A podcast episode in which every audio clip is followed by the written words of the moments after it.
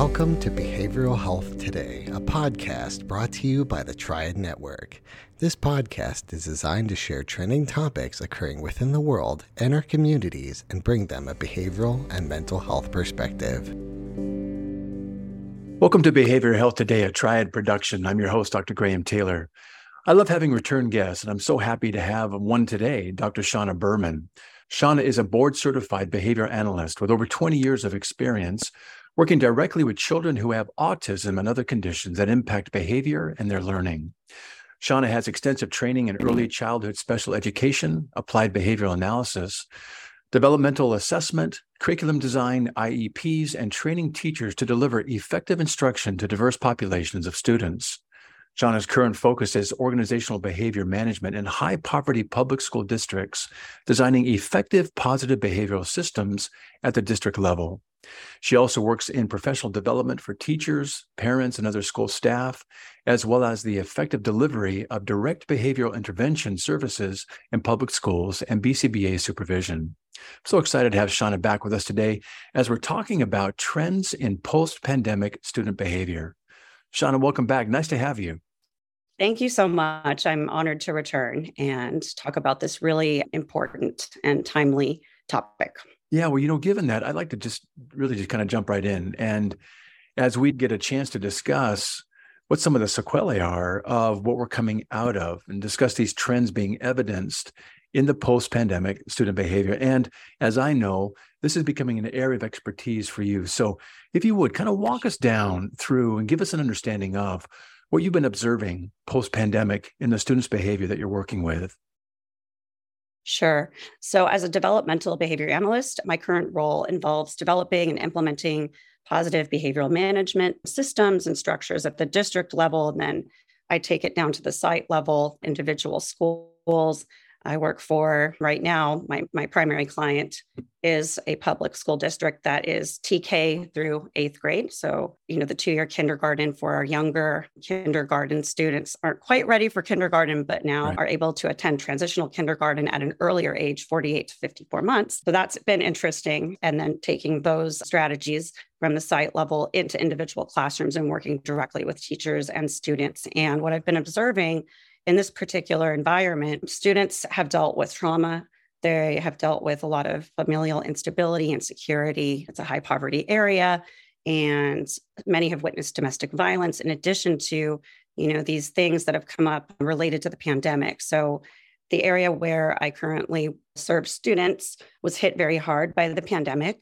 Mm. And I think some of the factors related to that are probably things like, you know, we had a lot of family members living in a single household, multiple generations of family members living in a single household. And in these households, the jobs that parents had or the adults mm-hmm. had in these households were not necessarily jobs you could do from home. Right. Uh, they had to go out and work, and there were higher rates of COVID 19 and then higher rates of transmitting that to others in the family. So there was quite a lot of mortality in the area as well. So the hmm. students post pandemic, you know, they rolled back the transitional kindergarten eligibility age to 48 months, which is, is, preschool. But now we're placing those students that never had school experience at all or any type of structure sometimes. And we're putting them into a quasi kindergarten environment where sometimes they will show up for kindergarten having had very little to no prior experience with school structure yeah. or, you know, even being in a daycare.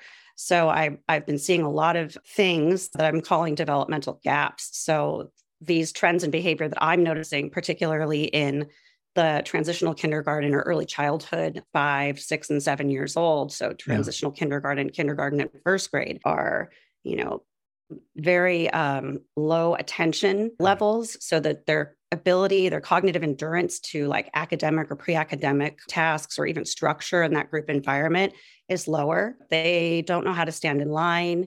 Their play skills and their social interaction with each other mm. looks like something you would see in in, in preschool like in a three or four year old and these are five six and seven year olds right. You, you know you're talking about something important just as we start out. These are systems that can already be kind of highly stressed in some points. And you're talking about this pandemic just turned everything upside down. We were mandated to be isolated. We were mandated to kind of quarantine at home for the most part. So you're talking about kids not being able to kind of have at least eight hours a day away from this, being put back into systems that while you know let's say kind of pre-morbidly stressed are now even more stressed because the parents not being able to work the financial concerns the uncertainty plus this looming sense of if you get this virus you're going to die and all the things that were miscommunicated in media and that, and that was really a, an unfortunate and in hindsight more manageable situation that we did. We did a very poor job on the communication of that. So people are living in fear uncertainty this existential you know questions popping up all over the place so these kids were really exposed to some things that were really challenging in the home weren't they Yes, definitely. You know, when there's a lot of stress, especially some of these high poverty settings, you might see higher rates of domestic violence, you might see higher rates of substance abuse. There might be lack of supervision due to you know parents being out of the home at work and children are either on their own or they may have a, a slightly older sibling or a cousin watching them and maybe being exposed to things on screens or you know just other types of trauma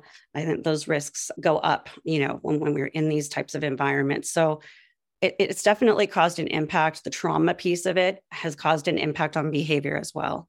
Talk a little bit about and, and sometimes we don't fully appreciate this but school is such a necessary and not just academically, but it's such a necessary place for some kids to be in, isn't it? It's it's a it's I don't want to say a respite, but it is a safe place, and it can provide them with some things that are so necessary, just you know, for their nutritional development, for their psychological development, for just an an, an environment that is safe. Talk a little bit about the importance of school that we may not oftentimes consider. Oh, yeah, uh, definitely for students in high poverty environments, such as the Title I school district where I work. Yeah. This is located right next to one of the most affluent cities in this area, which is interesting. Mm-hmm. But still, you know, this we have children that are not maybe getting adequate food at home or they don't maybe feel safe at home or there's not consistent structure at home. So school functions as a place that is more than just a place to learn. It's a place where they receive breakfast and lunch. And to whatever extent we can, we we control the environment and mm-hmm. behaviors you know so that students feel safe when they're at school and you know it's an opportunity for them to have that structure and routine and consistency so students that are coming in anxious from whatever traumas or whatever inconsistencies or issues they're dealing with outside of school there is an inherent structure and routine to school that children really need i think to feel safe and secure and to get those needs, you know, those Maslow's hierarchy of needs, those needs of feeling safe and secure and their basic needs met. Mm-hmm. That's what they need to be ready to learn. And they're coming into school oftentimes. I've witnessed it many times that kids are coming into school, they're not ready to learn. Their heads no. are down. They're coming in with their their hoodie pulled over their head like this. Yes. Won't make eye contact, won't respond to an adult that's saying, Hey, you need to get in line. It's time for you to get in the classroom. And they get into the mm-hmm. classroom and then there's a disruptive behavior and now they're removed from the classroom or they will leave the classroom themselves and now i have staff members walking around trying to control these children back into the classroom but they're stressed out you know they're not in a ready to learn spot for whatever reason and i think a big part of intervening and, and sort of addressing these issues is evaluating that ready to learn piece as soon as these children walk through the door. You know, once they walk yeah. through the door of school, they're on campus or they're walking into their classroom. We are monitoring them for yeah. ready to learn. And we know those students, we can see signs of escalation or if they're not ready to learn, and then developing some trauma informed or positive behavioral support, social emotional based strategies or tools, and offering those, you know, in the classroom setting or sometimes outside of the classroom if it's possible. I know you have some recommendations for us to come back to a little bit later in the show today about how to how do we manage those moments when we see a child come in like that and kind of a soft start and and those kinds of things. But it's mm-hmm. it's I think it's worth emphasizing that school truly for a good number of students is probably the safest place that they may have in their life. It has structure, it has genuine concern for their well-being, it has nutritional needs being met, it has rules. That makes kids feel safe. It has expectations. You know for kids can be a very very helpful thing for them to to be organized by and strive towards and it has an opportunity for their interactions with peers to be monitored in a way where it doesn't turn into the lord of the flies you know it doesn't become chaotic and you know crazy and kids feel bullied and, and unsafe i also like this sense that it's important. You know, we think kids come to school and right away we're thinking, okay, now you got to get down to it, got to get going. But there has to be a readiness for learning and that was some of these kids coming actually you know I, I, think for all kids maybe different degrees and i'm sure you see this too not just not just from homes that are you know challenging or chaotic or maybe not safe but just coming back to school in general. We, we've been out of sync. We've been out of practice. We're a little uncoordinated about how to sit at a desk or what line to go into or there is a transition isn't there? And there's almost kind of getting these kids kids prepped and kind of the, a readiness set for learning to take place first and foremost probably needing to be considered in ways that we've never had to consider before Absolutely. And repeated more often than I think right. we we've done in the past. So kids need more opportunities to practice, to review yeah. rules, expectations, and then mm-hmm. to be reinforced, rewarded, to feel good about following them. Because yeah. those things that are are supposed to, you know, create these structures of, of safety and, and consistency and security can also be pressuring to some students. It's all in the delivery. You know, it's yeah. it's if you're going to top down, loom over somebody and tell them to get in line in a harsh voice and they're five and they've experienced trauma, you might have an escalation right then and there. But if you say to a five-year-old, let's get in the choo-choo train, or are we in a safari yeah. line? What are we doing? Or are we animals what do you want to be? Or hey stay on the line or your your, your floor is lava unless you're on this tape line i put outside. Stand on the tape toes on the tape or you're you're in the lava. So that play based thing that we do in preschool yeah. oftentimes you know as we get into elementary school it becomes very much about academics. And i think taking a step back is a good idea to look at you know are we ready to learn? And do we have the pre-academic skills that we need before we're placing kids that never had these skills explicitly taught to them we're putting them in a very high demand situation now and they are developmentally not ready. They are not where kids usually are coming into kindergarten.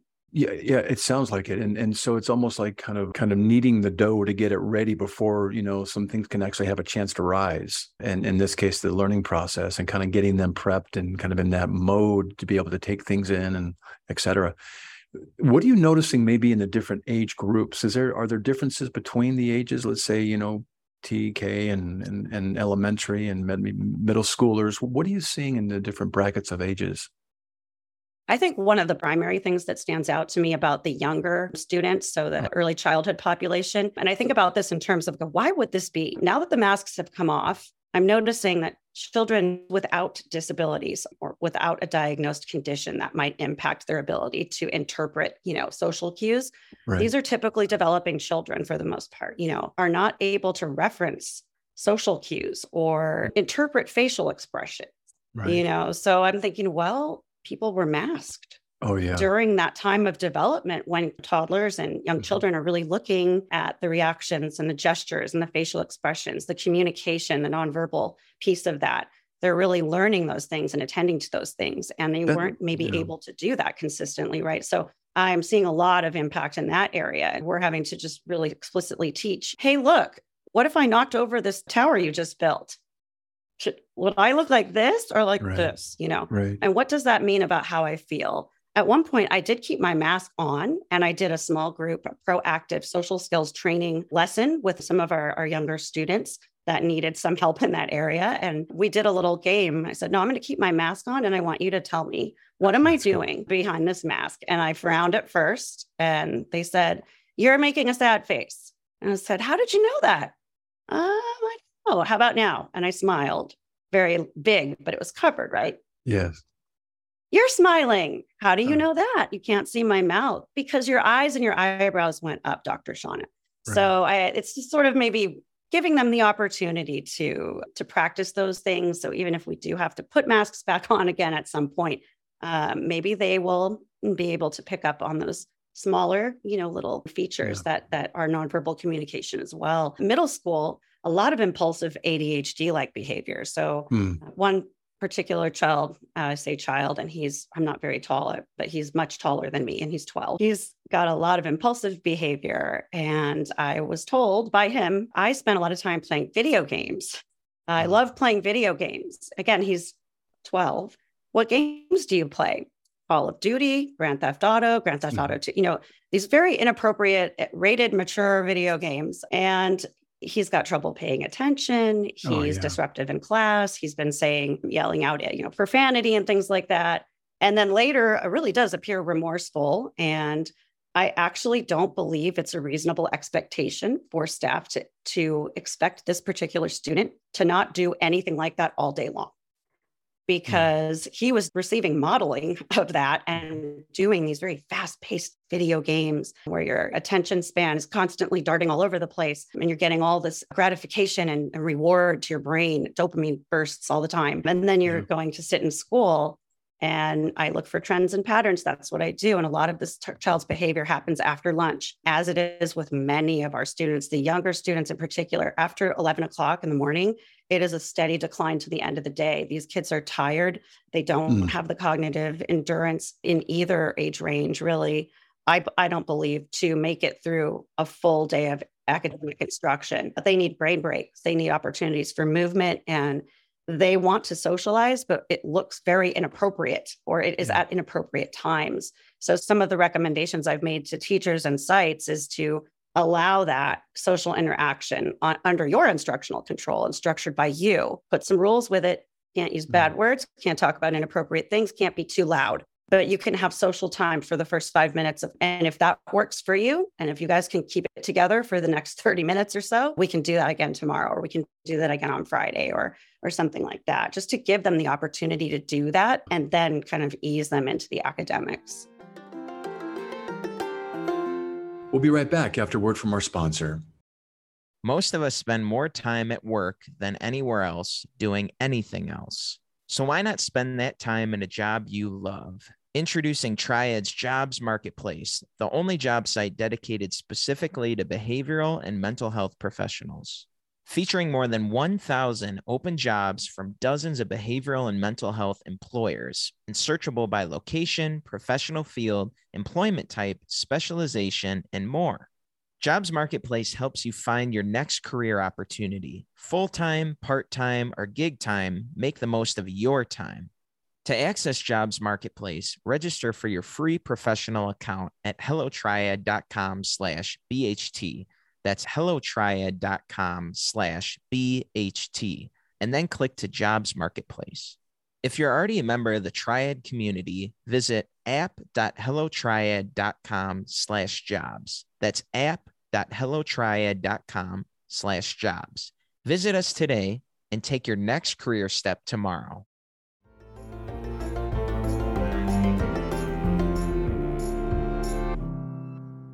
Really good. I want to grab several things you're saying right here. You know, one, we know that video games at a very early age, it stunts the growth of your frontal lobe. It, it, it delays it. I can't remember the the researcher's name, but she talks about taking, you know, breaks to give your, your, your brain a chance to kind of heal and catch back up. But it literally delays the, the the the frontal lobe development, which is a sad thing for children that don't that that have a developing frontal lobe not fully developed until you know 23 24 25 but in these early stages it's being it's being stunted you're also describing the the importance that children place on nonverbals. We don't have language yet. So most of our interactions and communication with each other is nonverbal. And you put a mask on somebody. You know, I used to laugh because I to, you know, to watch the old cowboy movies and they put on a mask. And I could always say, well, that's the bad guy right there, because that mask is not hiding who he is.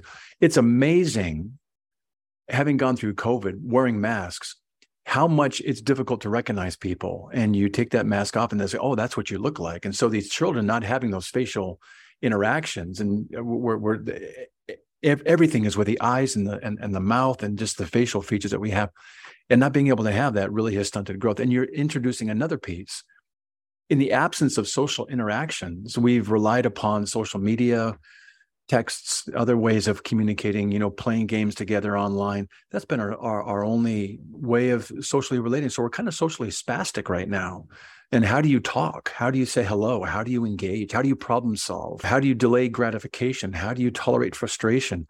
All of these things you're saying, these almost have to be retaught or taught maybe for the first time for some age groups.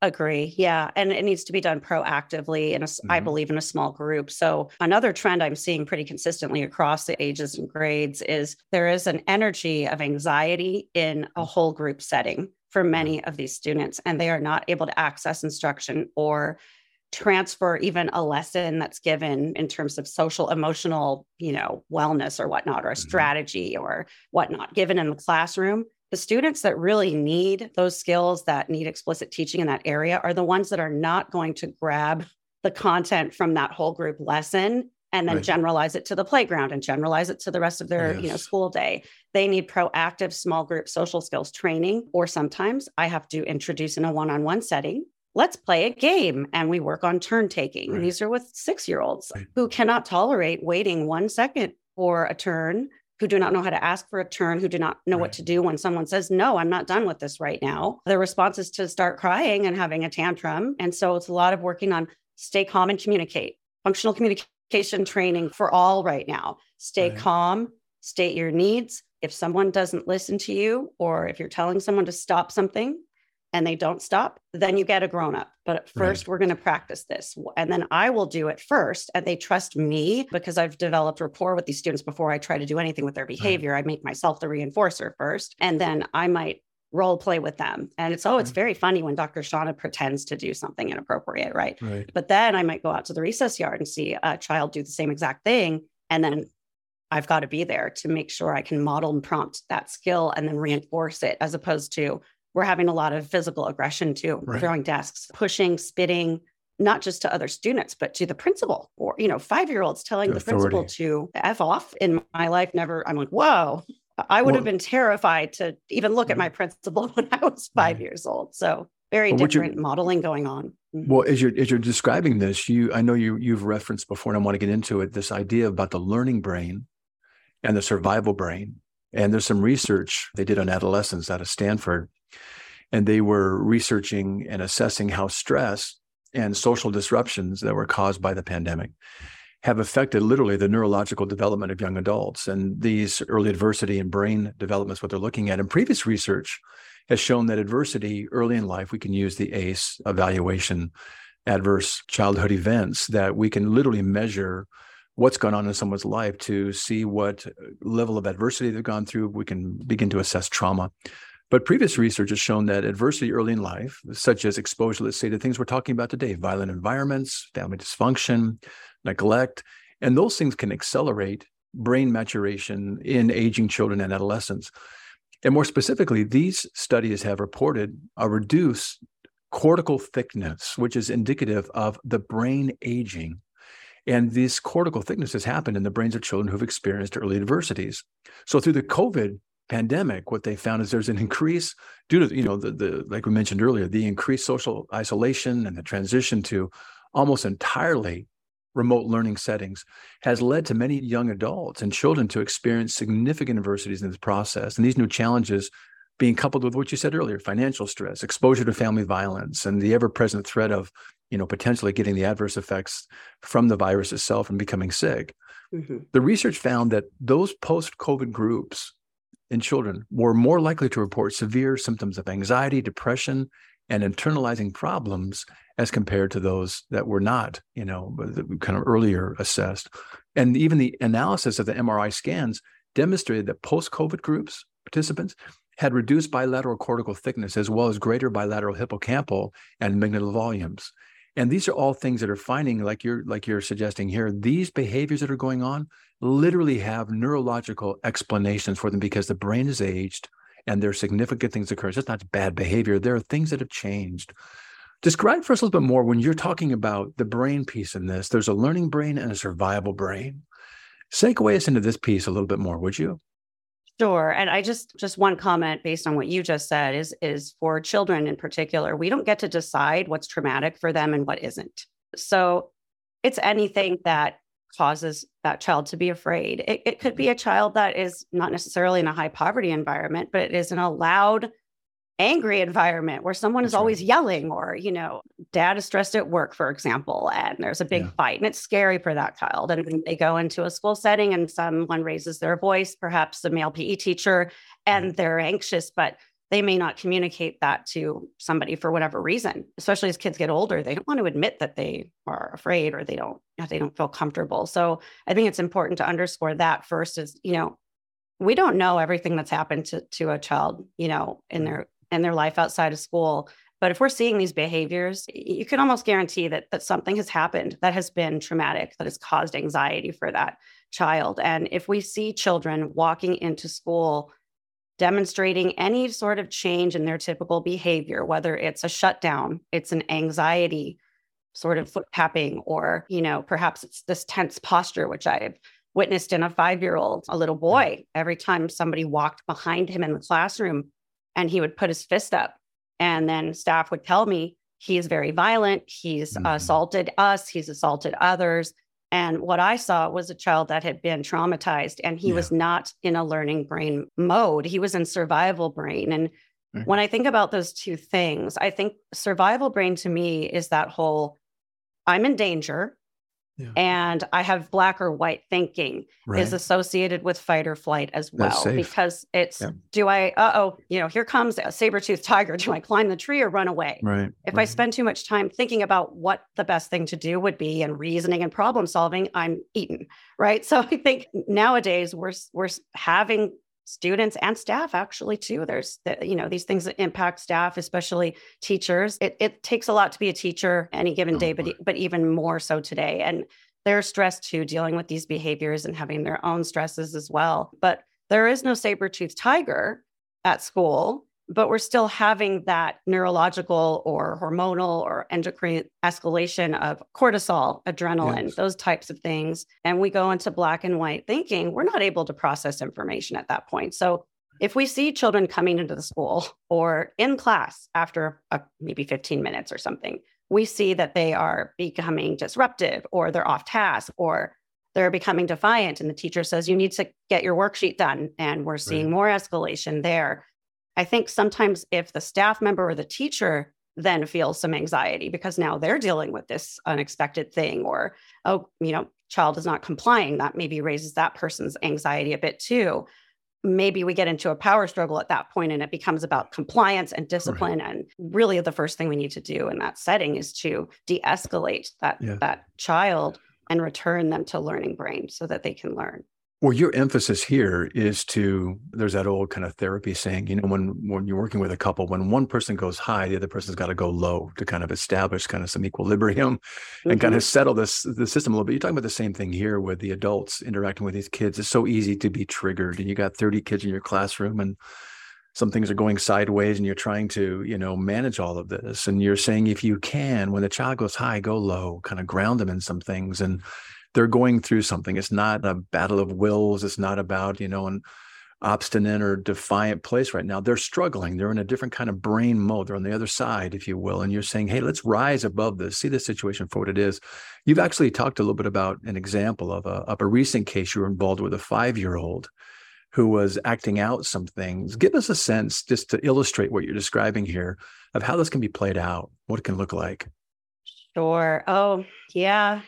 Every year, I feel like there's this one student that I feel very connected to, and I think feels very connected to me. And I'm able mm. to get them to do things rather quickly that, you know, maybe others have not been able to get them to do, such as stay calm, communicate, you know, things like that. But a big part of what I do is meeting kids where they're at. So when I'm told, you know, that a child, a five year old child, is throwing desks and is assaulting staff members and is trying to we call it elopement doesn't mean running away to vegas right it means leaving the, the designated area without permission so leaving the classroom trying to leave the school five years old again five years old and when i went to observe i did notice an escalation when other children were around this child his body became visibly tense. If somebody got mm. too close to him, he might push them. When he was in the classroom setting, if the teacher approached as he was sitting in his desk and stood over him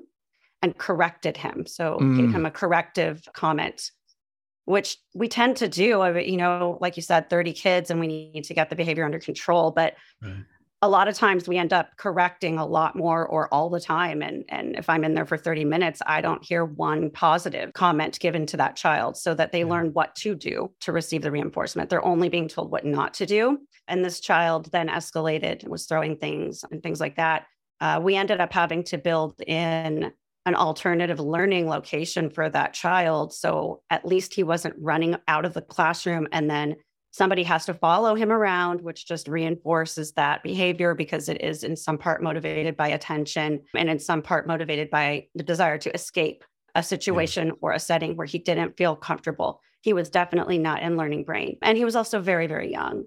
So I ended up doing some one on one, just rapport building and getting to know you and being very reinforcing to him so that I could then push the envelope on his behavior and most likely going to get a little bit more out of him. And it was very effective. But I did have to you know, do most of that outside of the classroom, adjacent to mm-hmm. the classroom, but outside of the classroom, near the classroom, not inside the classroom, because the student did not feel safe in the classroom. And I'll never forget, I still have this little drawing that he wrote, but he would he would ask, Was I a good boy or a bad boy today? And uh, I uh-huh. would say, Oh no, you know, you're always a good boy. And today you made a lot of good choices. And then there was one thing maybe we should work on tomorrow. But I I really don't like the idea of of you know using those terms especially with young children it, it, had started to already affect his self-concept. Am i a good or mm-hmm. bad person right? And think about how you give up on yourself eventually if you're just well i'm a bad person so why even try and drop out and do all these other bad things? But we were having this conversation and i, I brought a self-concept little lesson for him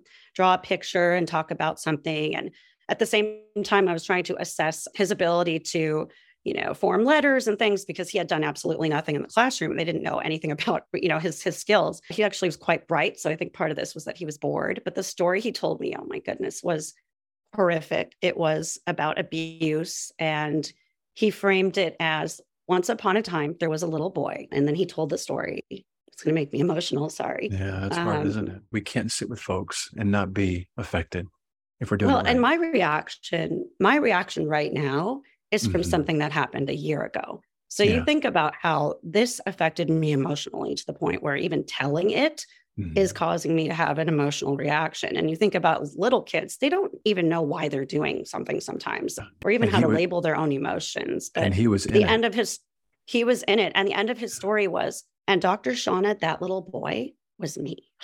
And the whole ah. time I knew that he was talking about himself, but sure, you know, he he ended up moving out of our district, and I, I will never forget him. Though he was just a he was the one I was going to pour all of my you know Dr. Shauna stuff into, so that he would feel safe. Because when he did feel safe, he was able to outperform academically. Absolutely. The social piece, though, still needed work, and it needed to be done in a small group. Maybe himself and one other very tolerant very mellow peer who did not move quickly or or you know in unexpected ways around him mm-hmm. because you could actually see him tensing up. And i think you know teachers have a good ability to scan the room and if something is very disruptive you know they're going to pick up on it. But if it's something else if it's kind of a shutdown or an anxiety or there's those escalating behaviors that are coming before you know this larger disruption that is going to result in a punitive consequence i think we all need to maybe be very aware of not only our own reactions to situations, students, families, parents, whatever's going mm-hmm. on,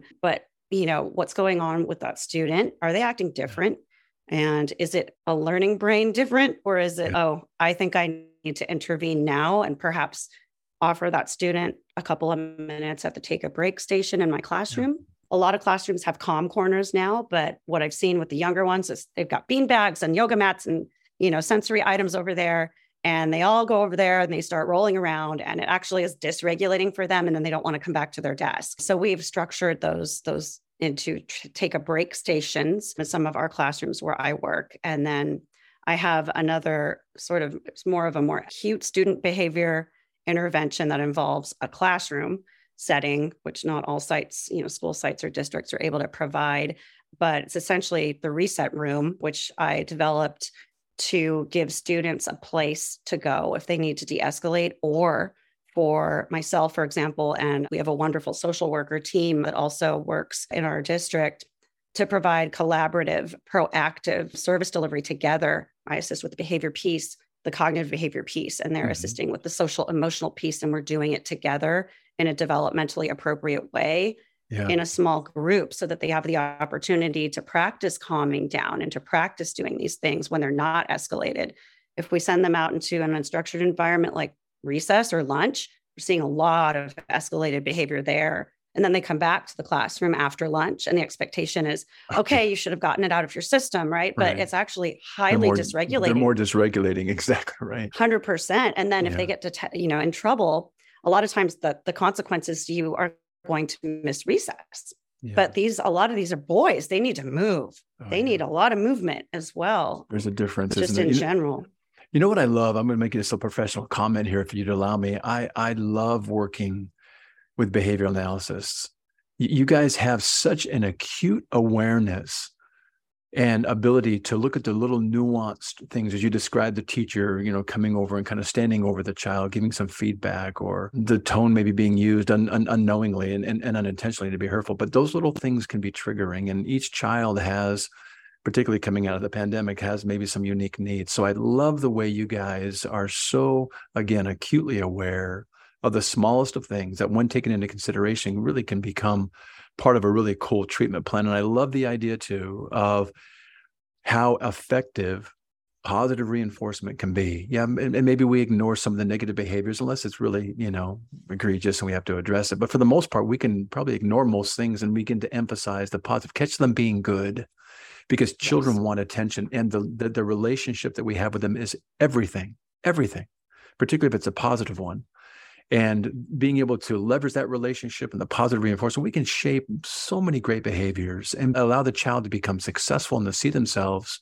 for who they really are. And I think when I hear a story about like this little boy, I can feel you as you're talking about it. This little boy was at a crossroads at five years old. He was at a crossroads where he could go down the bad boy path mm-hmm. and he could do one of two things and probably both. One, try and be extra good to try and get attention, but every now and then, because he'd be in survival brain, he'd fail and he'd just become defeated. And then he'd go to the other side that says, if I'm going to be bad, watch this. Watch what I do now. You see me bad? I'm going to show you what bad looks like. So that that's a real crossroad moments for me with children like this. They can go one of two ways. And when I hear this story, Shauna, you saved that boy's life. I hope he remembers me, but he may not. well, if he doesn't, some part of him will. Him. Some part of him will. I hope and, so. I mean, yeah, I hope so. And if nothing else, you put him on a trajectory that goes in the right direction.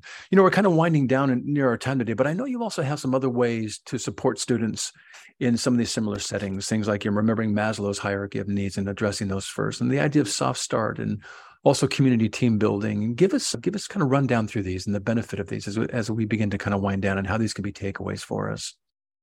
I think the first thing that everyone just in general needs to remember these days it's not just you know in education it's just everywhere. It's just to have that that empathy and you know that ability to understand that you know not everybody is going to show up at the same place at the same time. And when i say place i don't just mean like at school. I mean you know emotionally or developmentally. Like everyone is at a different place in terms of those things I, I think in terms of development in terms of emotional regulation ability and things like that. And especially with our little ones, our younger ones, we really need to make sure that we maintain high expectations. I'm not saying to remove expectations, but I'm saying they need to be reasonable in terms of development and where that child is at in terms of their ability to do uh, you know any of these things in the first place. You know if they're not able to self-regulate at all and they're not able to communicate their needs whether they are a child with a disability or just a child that you know doesn't do that for whatever reason right. they haven't learned that we need to start there. We need to make sure the basic needs are met. I think of another case it was the quickest turnaround of my my career practically. This was another five year old family history a history of emotional disturbance in the family a lot of familial inst- instability and uh, poverty and just all these things and he had the teacher you know so stressed out she was really considering going out on stress leave because he was climbing furniture throwing things in the classroom just running around like he's driven by a motor, like, you know, unable to regulate. And when I met him, I should preface this by saying I always carry what I call my my behavior go bag. So the go bag, it's like secret ops, you know, get on a plane and save, you know, save someone tonight. I got my go bag. It's a little pouch and it always has little snacks, you know, things like organic fruit snacks or you know little yes. chips or whatever it is pretzels and little fidget toys and little stickers and things so i have to have it with me at all times so that i can become the most reinforcing person ever That's to kids right. like this and the first thing i said to him was are you hungry did you eat breakfast today and he stopped in the middle of you know an escalation i haven't eaten breakfast i said well it's 9:30 so we need to get you some food i have snacks right here come with me into my reset room and sit down. Sit first. Good job. So I'm building that kind of yes. compliance in there. And then I put together a visual program for him. I met with the teacher. You know, doing these things requires, you know, teacher buy in and training and staff buy in, administrator buy in, and all these things, and time. So, time to create materials. But the supports we built in for the student were we made him a binder. We put a visual schedule in there for him. He's a five year old without a disability, just a five year old And when he was escalated, he couldn't respond to the verbal cues mm-hmm. and any auditory, anything, any commands, any comments, a proximity from an adult or another adult coming to help made it worse. So we turned it all visual and we reinforced him every part of his day that he followed a rule or did something great. He got his sticker and we he got to take that home to his mother. And we told her what a great job he had done that day because, you know, prior to that, all she was hearing was he's destroyed the class, you know, these yeah. things. She's frustrated. She's got to be at work. So uh, within maybe four days. And this is a very special team. This site team was able to, and this teacher was able to implement this very consistently. And our social worker there, wonderful. But by we implemented on a Monday. By Friday, we were offering a proactive break in this reset That's room. Good. We set a timer for three minutes, and then you can go to your classroom if you're feeling ready to learn. He sets the timer, and then a minute goes by, and he's like, "I don't need this timer. I want to go to my so classroom." yes, so it was such yeah, a win. Awesome. So those kind of supports are very important. Kids that elope or run out of the room, mm-hmm. they want attention. So sure they are hurting. We don't exactly. And then I think the thing they're being redirected because they're not in the classroom, but attention is attention, whether it's, you know, it's correcting or saying, you know, woohoo, let's talk about movies. It's still attention. They're still escaping the environment. So mm-hmm. something we, we're trying to build in consistently right now is, is like a hall pass system on mm-hmm. a breakaway lanyard. And it lets staff know, other kids know, I'm on a break. I'm helping the teacher. I'm going to the bathroom, I'm going to the nurse because, mm. you know, we'll see, but what are you doing out here? I had to get water. I'm like, your classroom's over there. And so your water you know, it's just sort of giving that visual option. Yeah. I'll talk to you because you got your hall pass on. Oh, no hall pass, no reinforcement from Dr. Shauna, right? So building those visuals in very important. And then our reset room brainchild, which is again, it's a setting on school campus that is an alternative location. We can take kids in there if they need to de-escalate.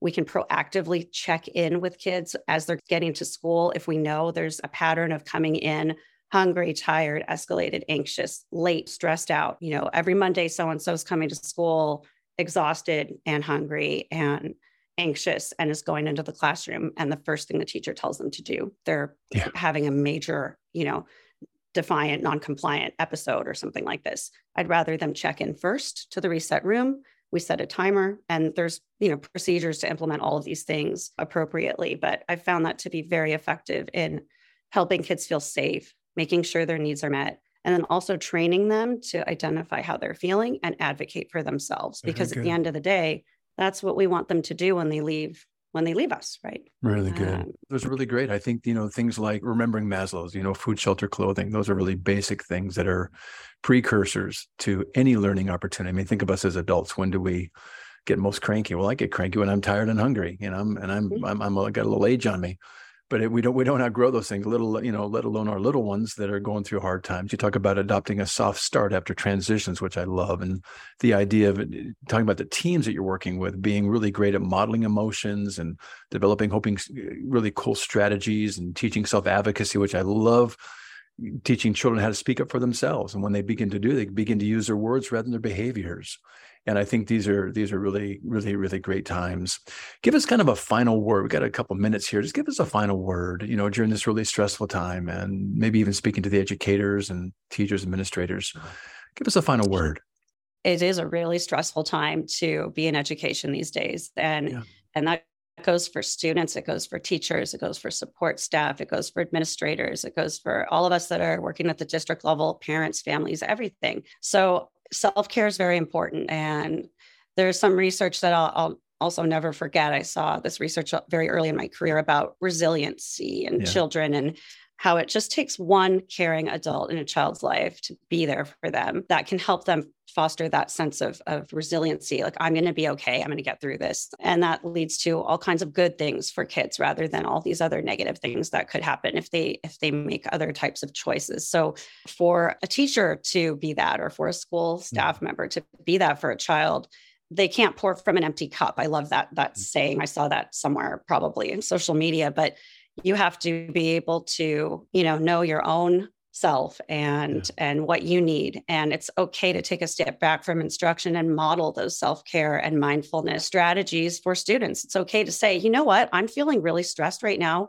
because it's loud so i'm going to turn off the lights and i'd like us all to just take a moment okay They have some really great visual things you can put on a smart board now too to show kids how loud they're being. Works very well. But it's okay to model those things. And I think maybe this is a time where we should be really explicitly teaching and modeling those things. Things like, I'm going to take a deep breath and take a minute right now because I'm feeling a bit overwhelmed or whatever it is. Kids aren't really seeing that. And I think educators have a, a tendency to give, give, and give and feel guilty taking breaks and feel guilty taking a day off unless they're, you know, really in the, in the hospital or something. And I guess my final thought is that if we're going to make it through this post pandemic situation, we all got to take care of each other. And to take right. care of anyone else, you have to take care of yourself first. So it's really good. Really good. That's a really hopeful message right there and an encouraging one. Hey, let's let our listeners know some resources from you that uh, ways that they can get in touch with you or learn more about your work. Give us some resources, would you? Sure. I'm not on social media all that much, but when I'm on there, I, I am on Instagram at metamindmagic.com. And then yeah. my website as well is, is www.metamindmagic.com.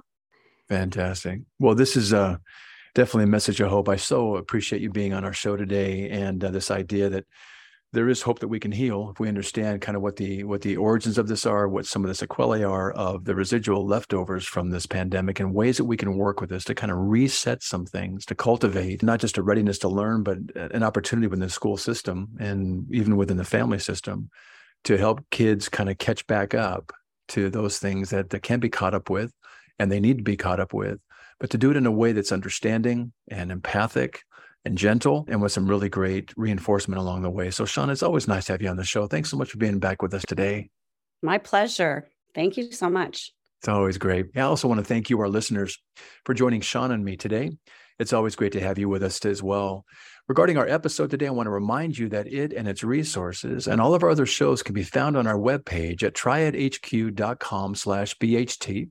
So check out our webpage if you would, triadhq.com slash BHT, and explore our archive of podcasts and resource materials. Thanks again for being with us on the show, and we'll look forward to having you back with us next time on Behavioral Health Today.